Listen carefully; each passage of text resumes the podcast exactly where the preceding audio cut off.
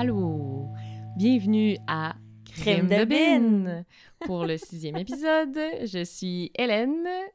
Et moi, c'est Mélanie. On est là pour se raconter des histoires qui font peur, de meurtres, de tueurs en série, vraiment horribles. Oui, et encore une fois cette semaine, je dois spécifier à tous qu'on n'est pas des professionnels du domaine criminel, on n'est pas des avocats, on n'est pas des enquêteurs, on est juste deux copines qui adorent se raconter des histoires de tueurs en série, aussi étranges que ça peut sonner. Mais voilà, alors... Là, on a une nouvelle section dans notre podcast qui est... Non, dis-moi pas que t'as un crime de potin. Ouais, j'ai un crime de potin. La section crime de potin. Crime de potin. Cette fois-ci, c'est sur notre épisode 3, sur William Fife. Oui! Il y a un auditeur qui nous a écrit pour dire qu'il est allé au secondaire avec... Non! Ouais, dans Parc-Ex. Puis apparemment que c'était pas un gentil garçon, William Fife, au secondaire... Surprise. Tu sais, j'avais comme quand je faisais mes recherches, genre j'essayais de trouver, tu sais, je me doutais là qu'il y avait des drôles de comportements même jeune, mais je trouvais rien. Mais apparemment qu'il a menacé la personne qui nous a écrite pour dire comme toi et mon esti, si t'es encore à la même école l'année prochaine, je te tue. Quand il était au secondaire? Ouais. Hein? Puis la personne, elle a tellement eu peur qu'elle a changé d'école. À ce point... Oh, mon Dieu! Fait que...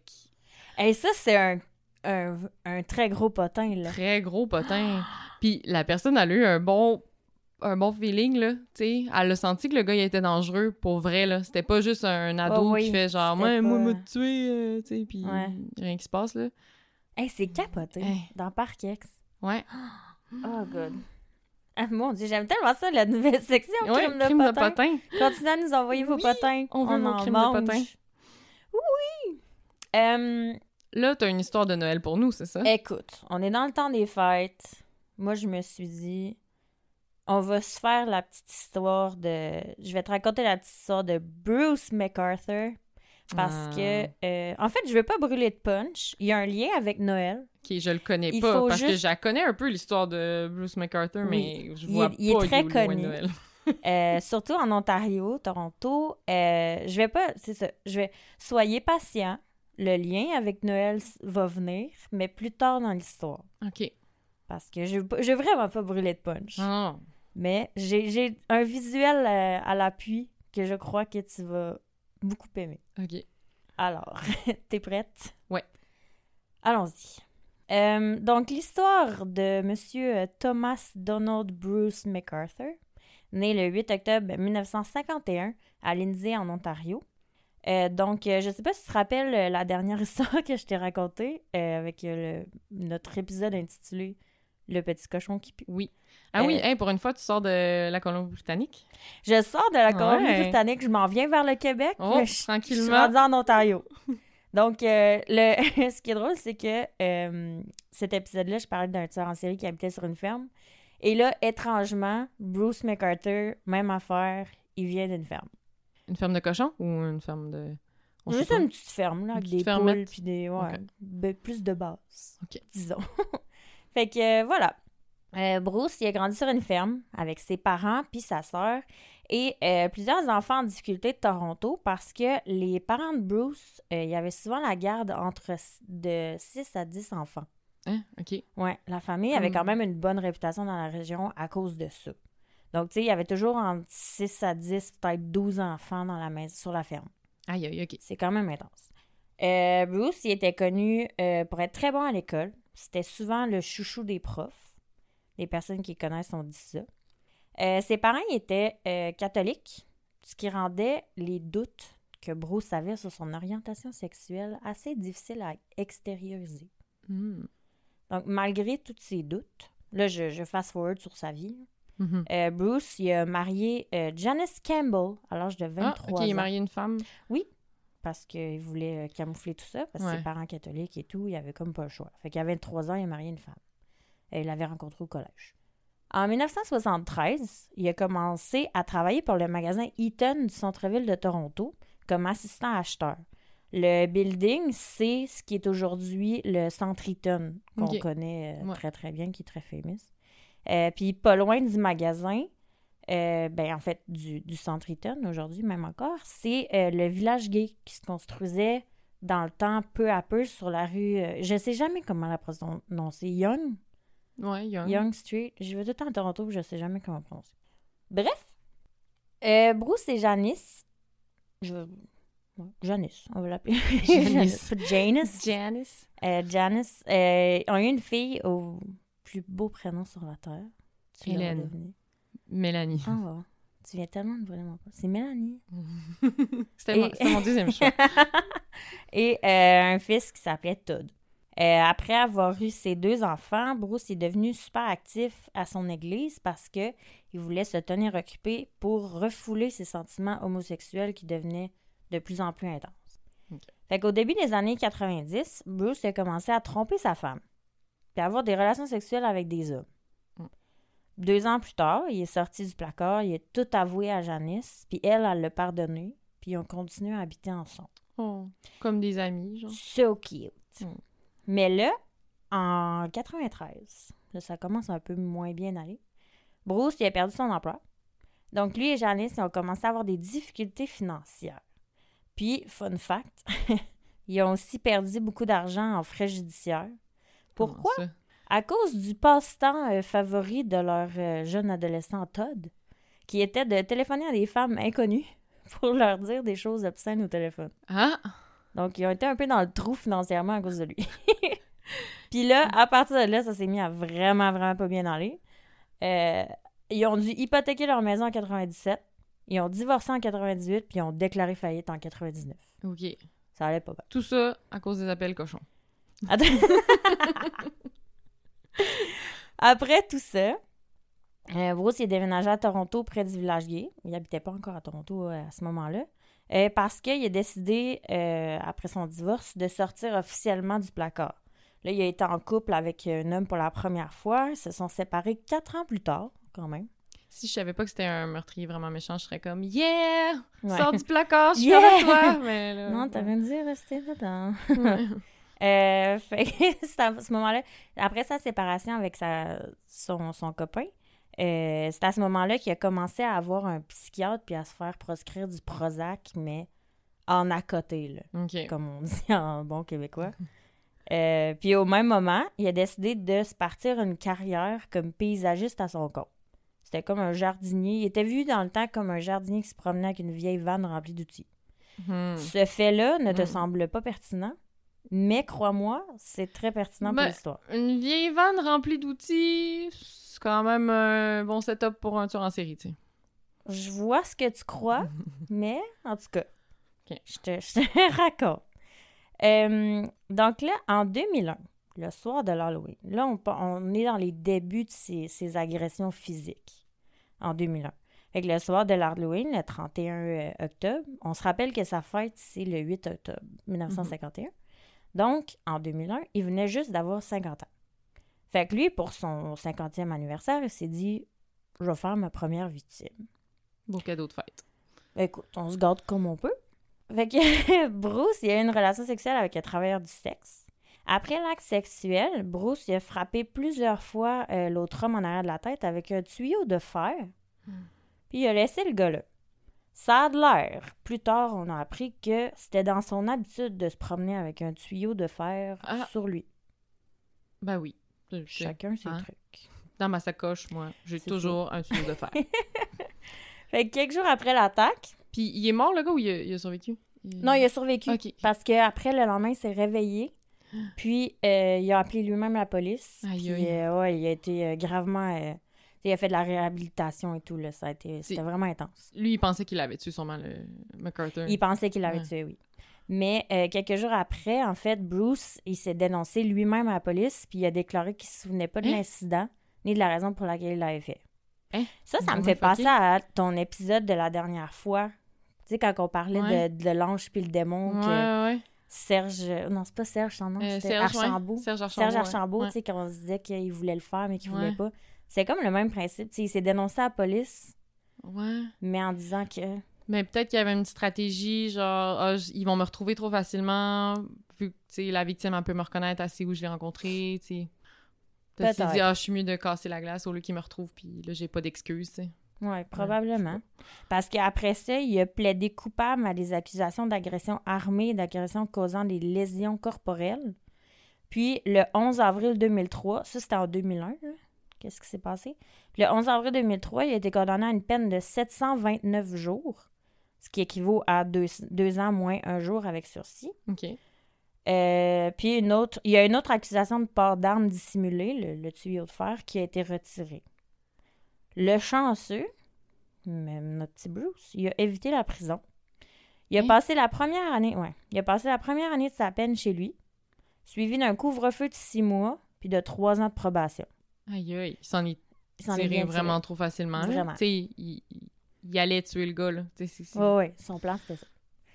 Fait que bref, en 2002, pendant que, tu sais, ça, il a été condamné pour ça en 2003, mais pendant qu'il y avait l'investigation en cours en 2002, Bruce, il s'est inscrit sur une application qui s'appelle Recon, qui n'existe plus aujourd'hui. C'est un site de rencontre fétichiste gay pour hommes. C'est genre l'ancêtre de Grindr. Ben, ça existait dans ce temps-là, Grindr. Ah, OK. Mais oui, c'est le même principe. Son profil, il indiquait son intérêt pour les hommes soumis, puis il était actif sur, moi, je pense, probablement tous les sites de rencontres gays qui existaient. Je t'en nomme une coupe.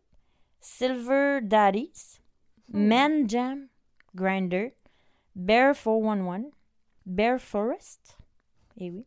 Il y avait Scruff, Daddy Hunt, Squirt et Growl. C'est tellement des bons noms. Écoute, Squirt, c'est mon préf. Fait que rapidement, là, ça c'est quand même un peu drôle. Rapidement, il s'est fait une réputation pour le sadomasochisme dans la communauté gay de Toronto et pour le sexe extrêmement brutal. OK. Donc, il s'est fait bannir de la communauté gay de Toronto en 2003. Tu sais, pour qui? À ce point-là. C'est quand même une communauté très ouverte aux pratiques sexuelles différentes. Fait que t'imagines à quel point il va être intense. Fait que là, c'est là qu'il a laissé aller ses instincts de tueur. Parce que de 2010 à 2017, il y a plusieurs hommes d'origine sud-asiatique qui se sont mis à disparaître dans le village gay de Toronto. C'est dans ces années-là qu'on connaît 8 victimes de Bruce. OK. Connues, là. Mm-hmm. Plus tard, on apprend que la manière dont il les approchait, ces hommes-là, avant de les tuer, c'est qu'il les contactait quand il trouvait, en fait, les hommes sud-asiatiques, ce qui l'attirait, qui avaient un profil dit soumis, d'hommes soumis. Il les contactait sur des applications de rencontre pour avoir des relations sexuelles avec eux, puis ensuite les tuer. Voilà. Fun fact! Ça n'a pas vraiment rapport, mais je trouvais ça important de le mentionner. Tous ces meurtres-là, ils ont été de 2000 à 2017. Tu me suis? Ouais. En 2014, c'est le comeback de notre petit Todd, son fils. Ouais. Qui fait des appels cochons. Il fait des appels cochons. Il a été condamné à 14 mois de prison à cause de ses appels cochons, justement. Il a été libéré sous caution, puis s'est vu ordonné de rester avec son père dans son appartement de Toronto et d'aider à l'entreprise d'aménagement paysager. Ooh. Ce qui est drôle dans l'histoire, ben ce qui est drôle, ce qui est un peu malheureux. Ça a l'air que c'est un ami de Todd qui a dit ça plus tard, que le mur de la salle de bain de l'appartement de Bruce et de Todd, parce qu'ils habitaient ensemble, il était décoré de photos d'hommes nus en érection, dont les 8 victimes, quelques-unes des victimes. Il y avait des photos de ces victimes. En vie, en érection, dans la salle de bain. Mm. Le gars, il habite avec son fils. Mais clairement, son fils, il a comme hérité d'une genre de déviance de son père, là. Ben écoute, je pourrais t'en parler un peu plus longuement de son fils, là, mais oui, il y a eu des problèmes. Là. Il est pas très, très sage. C'était juste un fun fact. Là, tu te demandes, là, on sait comment Bruce, il trouvait ses victimes. On sait qu'est-ce qu'il faisait avec. Je vais te donner plus de détails dans quelques minutes. Ce qu'on se demande, c'est qu'est-ce qu'il faisait avec les corps de ses victimes? Comment il s'en débarrassait? Ce qui est quand même intéressant. Ouais. C'est là que son métier devient important. Okay? En fait, ça n'a même pas rapport avec la vanne, parce que la vanne, ça peut avoir l'air creepy, tu sais, mais ça arrive souvent que les tueurs en série ont une vanne. Fouille-moi pourquoi. Bruce, en tant que paysagiste professionnel, il entreposait ses outils pendant 10 années chez un petit couple bien gentil connu sous le nom de Fraser Smith, en échange de travaux d'aménagement paysager. OK. Il entreposait ces outils-là. En fait, il a reconstruit un magnifique jardin, genre énorme, dans lequel il enterrait ses victimes. On a trouvé les restants de 7 des 8 victimes dans les jardinières que Bruce gardait chez Fraser Smith. Oh my God, imagine être les propriétaires. Sais-tu qu'est-ce qui est pire dans l'histoire? Il habite encore là. Parce qu'en janvier 2020, cette année, en janvier dernier, Fraser Smith, qui habite encore là, puis la maison est connue comme le site où ce que le tueur en série Bruce McArthur il a enterré les restes d'un grand nombre de ses victimes. Ouais. Ils ont organisé un memorial en janvier dernier pour marquer le 2e anniversaire de l'arrestation de Bruce. Mm-hmm.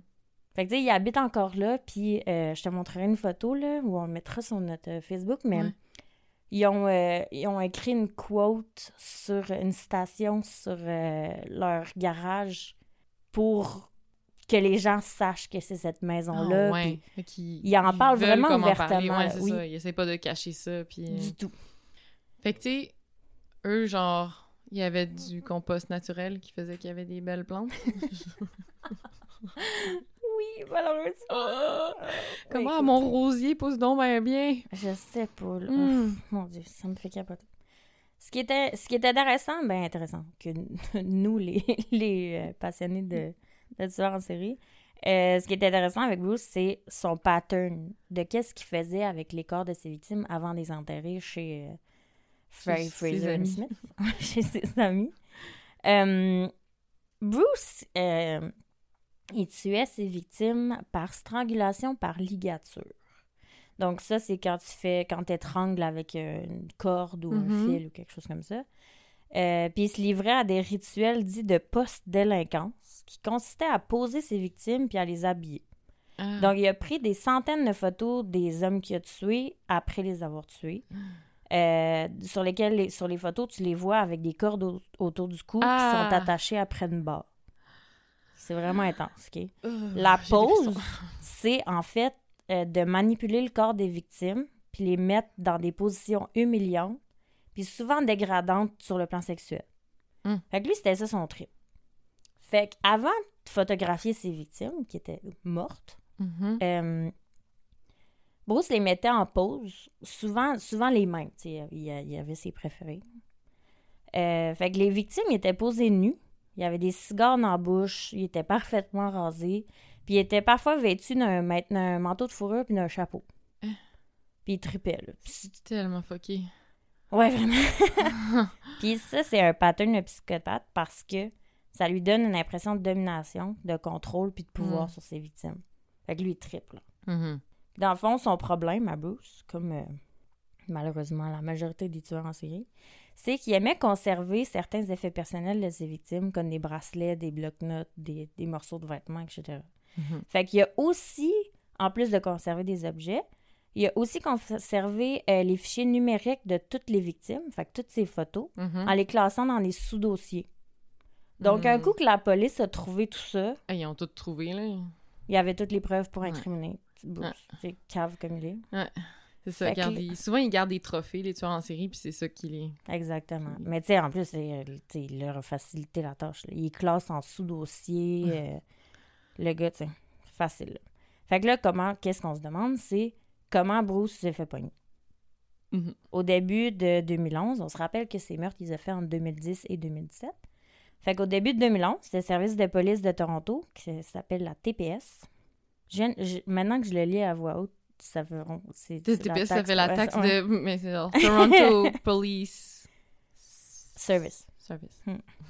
Ils ont créé le projet Houston, qui était un groupe de travail qui liait la disparition de 3 hommes d'origine sud-asiatique à Church and Wellesley, le village gay de Toronto. Puis l'enquête, par contre, elle n'a pas permis de déterminer si les disparitions étaient liées entre elles ou si c'était un crime qui avait été commis. Oui, c'est ça, parce qu'à ce moment-là, c'était des disparitions, il n'y avait pas la preuve qu'il était mort. Non, c'est ça. Ouais. Fait qu'ils n'ont aucune preuve. Fait que ce projet Houston-là est tombé. Puis là, en 2017, alors que le public il spéculait sur l'existence d'un tueur en série dans le village de Toronto, il y a une autre enquête sur les personnes disparues qui a permis d'obtenir des preuves, ce qui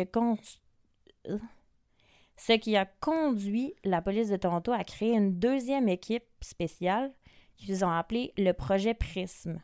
OK. Parce que le projet Houston n'avait mené à rien. Mm. Donc là, en janvier 2018, les enquêteurs du projet PRISM, ils ont obtenu des preuves reliant deux disparitions à Bruce McArthur, qui avait alors 66 ans. Fait qu'ils ont pu l'arrêter le 18 janvier 2018. OK. Fait que là, c'est là, à ce moment-là, qu'ils ont trouvé, qu'ils ont eu le mandat pour fouiller son appartement, puis qu'ils ont trouvé... toutes les photos. Exactement. Fait que c'est là que ça a été très facile. Pour ça, ça a été super rapide. Le 18 janvier 2018, c'était fait. Fait que là, la police a déclaré avoir des preuves de l'appartement de McArthur qui ont conduit à des accusations d'homicide et d'avoir trouvé les restes démembrés de plusieurs hommes dans les jardinières de la résidence où Bruce stockait du matériel d'aménagement paysager chez Fraser Smith. Et voilà. Je sais pas si tu le sais, mais est-ce qu'il pense que son fils l'a aidé? L'histoire le dit pas. Je travaillais avec lui, vivais avec lui. J'étais un peu devient ses bords lui aussi, tu sais. Ouais. J'ai l'impression que non. Mm. Parce que Todd, il vivait sa vie puis il faisait ses propres shenanigans. Ouais. il avait ses propres... foutait la merde d'ailleurs, bref. Ouais. Il y avait d'autres choses à penser. Il y avait d'autres choses à fouetter. Ouais, c'est ça. Exactement.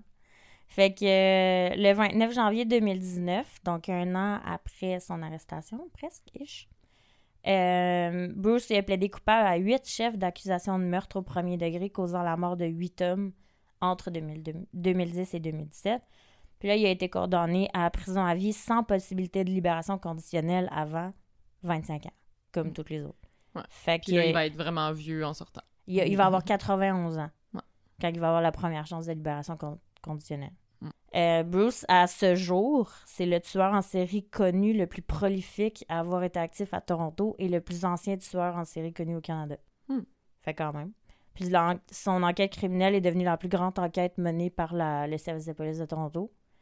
Puis ça a vraiment été loin, ça a fait appel aux ressources de la police provinciale de l'Ontario, puis même à la Gendarmerie royale du Canada, la GRC, en plus de d'autres services de police et de médecine légale. Fait que c'est allé vraiment loin, ce cas-là. J'attends Noël, là. C'est là, là. C'est maintenant. Joyeux Noël, tout le monde. Écoute, comment je pourrais t'annoncer ça? Paysagiste comme emploi, ouais. C'était pas assez... ça rapportait pas assez pour Bruce.